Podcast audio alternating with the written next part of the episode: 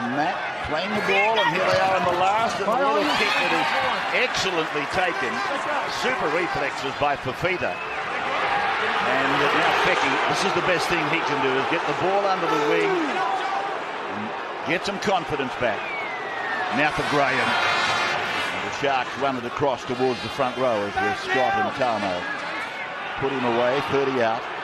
They've just got to hang in here, the Sharks. The Cowboys have started. They've got right into their gear straight away, haven't they? Everything they've done is excellent, so Sharks just got to hold on here. Gallon and Lewis both got themselves out very, very wide on that play.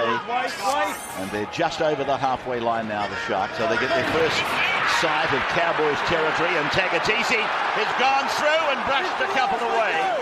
He plays it 20 metres out from the line. Now the Sharks, they get their turn. Beautiful ball, Pomeroy out the back, Bo Ryan scores. Bo Ryan scores for the Sharks. I am looking for some things to count right now.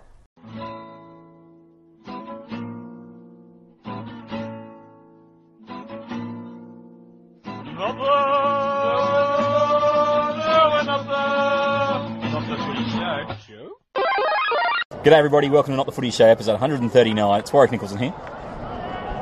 Mitch Stone. And Tim Piggott. I'm King Jaffe Joffer, ruler of Zamunda. Yes, otherwise known as Tonga. You may have heard the story before. I'm sure we'll tell it again before the show is up. Look everybody, we're sitting here at the lovely confines of City Olympic Park, boys, and we're taking in a bit of NYC action. Lovely day for rugby league. Love this Sunday afternoon football. Passionate supporter. And they're running away now for a try. Well, let's just see what happens. Canberra Raiders are going to score. Oh, fantastic. 14 kicks to come. 22-14, as he says. They were down 22-10 at half time. Brinko Lee scores for the Raiders. Boys, basically, we're going to react very quickly. This is a whole podcast based around this game, everyone. We will have a bit of an update at the end of the match of the Knights and the Bulldogs with the thoughts on the progress of that match. But very simply, boys, everyone wants to hear, what is our view on the debacle that was the first semi-final yesterday when the North Queensland Cowboys, for the second year in a row, dudded? I think you've got to take it with a grain of salt. You can't have it both ways. You can't have less than perfect completion rates, missed tackles, forced errors, etc., and then start copying out on referees. So I think you need to take into account the full performance by the team before you start bagging out the referees. However, it was a very tough call, and it's hard to swallow. Yeah, that's it. Okay. Look, that's it. The referee has spoken. What about you, Tim? Man, a 5-minute period in the game can't result in the outcomings of the entire game. Unless it's the last 5 minutes of the game and you actually go from winning to losing. But yes, it still doesn't matter. You know, it's an 80-minute game, not a 5-minute game. I just want to chip in with the media. Will be loving this. They will fill papers and columns for the next 4 days with this, and they will make probably millions of dollars out of this one issue. So there's one. So really, it's the media. The referees have done the Telegraph a major service, is what you're saying? Oh, I think so. They will be loving this. Headlines, news, reports, interviews. Frog in a sock. Yeah, he's missed the kick, by the way. Look, everybody, my view on it purely is that is a decision made on the run, the seventh tackle. I don't like it. It's not good, but it's made on the run. You can understand how it happens. Please explain to me how video ref decisions keep getting done wrong and time again when they're sitting there with the benefit of hindsight. That is more of an issue. The Kieran Foran knock-on last year was a much bigger issue than the seventh tackle try last night. Having said that, the Cowboys did lead by 6 points with 15 minutes to go in the game, boys. So, you know, they stop a couple of tries and they win the match. It's pretty simple as that, isn't it? That's it. Just on the video ref, I can tell you one thing. 5 years ago, there would have been debate and conjecture about decisions. There's one certain thing, along with taxes, in 5 years' time, there will be debate and conjecture over video referee decisions. You dipped the chip, you took a bite, and you dipped again. Okay, boys, quickly, just a second segment. The Roosters and the Sea Eagles, 4-0 final score. Great defence or really, really, really, really bad hands? Ooh, great defence, I think. I'm going to go off great defence. 1980s scoreline. Love it. Great for the game. I'd like to see a bit more of that, actually. I don't want to see these 40-0 scorelines and stuff. You're watching the wrong game at the moment, the NYC. Well, but, Mitchie? Yeah, I think more, great defence in the game. Obviously, there's some errors which the coaching staff will look to try and iron out those kinks in the next couple of weeks. However, great game of footy, and I think the pressure of the moment, finals footy, added to that, and that's what reduced errors that would be higher than normal. Most interesting aspect of the game for me was how many players, particularly for the Roosters, came out and categorically said, that's the toughest game of footy I've played in my life. Sonny Bill said that. That is a great build-up for them for the preliminary final in a couple of weeks. Manly, like we said it before on Friday night, they can't win the comp if Brett Stewart isn't playing. You could see he would have made a difference last night, and Peter Hiku played as well as he could. He got man of the match. He was outstanding for the Manly team, but they need Brett Stewart to beat anyone. Having said that, what about Sam Moa? Dislocates his kneecap, comes back and makes some brutal impact. Not a bad effort. Look, that was semi-final football. Even the game before, everyone is forgetting that the quality of the Cronulla-North Queensland game was really high. It's just we had a couple of decisions. That time-off incident at the end was deplorable. With an extra 15 seconds or something in the game. I want to chip in there. Canberra's off again. Just the breakaway. Go boys. The Cowboys. Go boys. They're in again. Yes. The Cowboys-Sharks game. It was 22-18. It was expansive, but the intensity was nowhere near as high as the next game after that. So having said that, it was elimination, and it had an extra element to it, which is what you like. How good's the music in the background, boys? We'll take it out here on Not the Footy Show, episode 139. No. It's not. 80s nonetheless. Synthesizers going along. Jump, come on. Oh, okay. Jump, everybody. Synthesizers. We'll speak to you next, probably during the Bulldogs Knights game at halftime. Everybody here on. I'm Tim. I'm Mitchell Stone. It's called Not the Footy Show, boys. That's right. That's right. Not the Footy Show, everyone. I think you may have something here. Not the Footy Show. Okay, lads, we've just seen a try given in the under-20s that will basically decide the game if Pat Templeton can convert his own try given. Essentially, Pat Templeton, the fullback for the Dogs, is offside on the inside. The kick went through. The camera player knocked on. Templeton came through, got it ahead. But all that's irrelevant because I'm trying to explain, how did they rule Templeton onside? I'm going to ask the referee. It did appear that he was in front, but I'd like to see a close-up of when the ball actually touched and left his boot. Then how come we didn't see that on the actual replay? That's a good point. It's too far away. Where's the other cameras that are there to pick up that kind of thing? It's not there yet.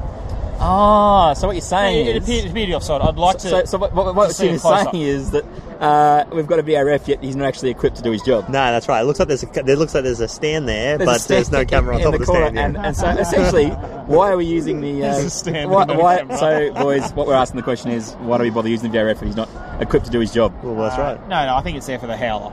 The video ref in these games. Oh, we just saw it. That was not a howler, it was touch and go. And extra time. Oh, that's irrelevant. That try should not have been given. Yet again, you want to complain about the 7 tackle, boys and girls? Video ref gets every angle he wants to look at. Can't make a decision. This is a carve-up. I'm a lawyer. Okay, we had some feedback on our Facebook page. It's just facebook.com/NRL podcast. Glenn Stubbings says, look, in relation to the 7th tackle mistake, he said, refs make mistakes. The 7th tackle try didn't cost the Cows the game. Perhaps conceding twice in the last 20 minutes did. Remember, they were up 18 points to 12, I think it was, well after the event of the 7 tackle try. Interesting enough, Glenn Stubbings, cricket umpire.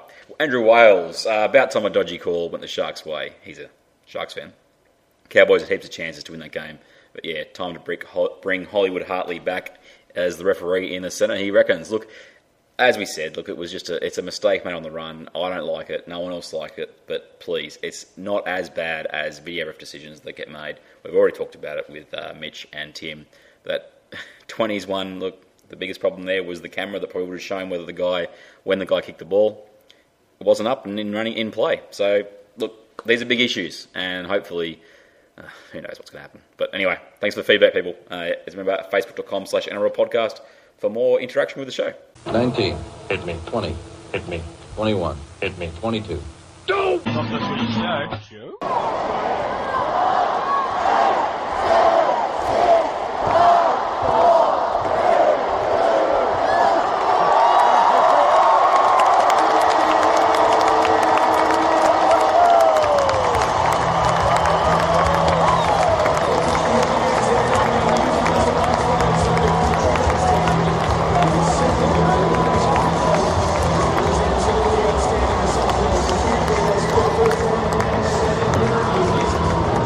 Boys, full time, Knights 22, Bulldogs 6. Love it.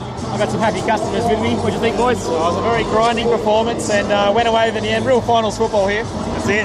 No, I don't think the game won on the day. All right, you never come on the show again. Look, defence won it for the Knights. They had about 4 sets where they had to defend Canterbury down 6-0. We stood it, came back up 6-4, then all of a sudden it was 10-6, and it felt like the Knights weren't going to lose from that point on. I think you'd be 100% correct there. That period in that first half where they held them out, I think 4 or 5 sets in a row. I think that won it for them. Now defensively, that's what's won them the game. if they can defend like that next week against the Storm, can they win? I think if they take this defensive effort and ride the emotion of the town of Newcastle, they'll be a dead set chance. 100% chance if they defend like that. And the Jared Mowles kicking game, once again, fantastic. Look, exactly. There's the Knights fans getting away from Uarte and the rest of the boys. Lads, the other semi-final, Cronulla versus Manly on Friday night. No Todd Carney, maybe no Andrew Papito, no Brett Stewart. Who wins that one? Manly. I think Manly's a huge huge favourites for sure. Okay, so there's the schedule for next week. Friday night, Cronulla and Manly, SFS. Then Melbourne and the Knights at Amy Park on Saturday night. Boys, it's been at the Footy Show for 139. My voice is going. I've been barracking for Newcastle all afternoon. It's been Mitchell. And Tim. We'll tell you the Tonga story next time here on Not the Footy Show.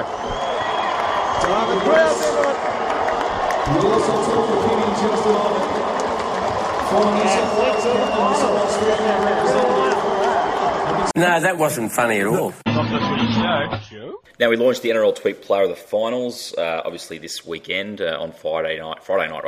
You had the Souths and Melbourne results read out on the podcast. Still waiting for one voter to get through the Cronulla North Queensland game votes, and we have the votes in for the East Manly and the Newcastle Canterbury game. For those votes immediately, you can just follow the hashtag NRL Tweet Player of Finals. So it's NRL Tweet Player of Finals hashtag. There is no Player of the Finals because it just makes the hashtag too long. Now, I will announce all those votes in the next podcast, which will be episode 140.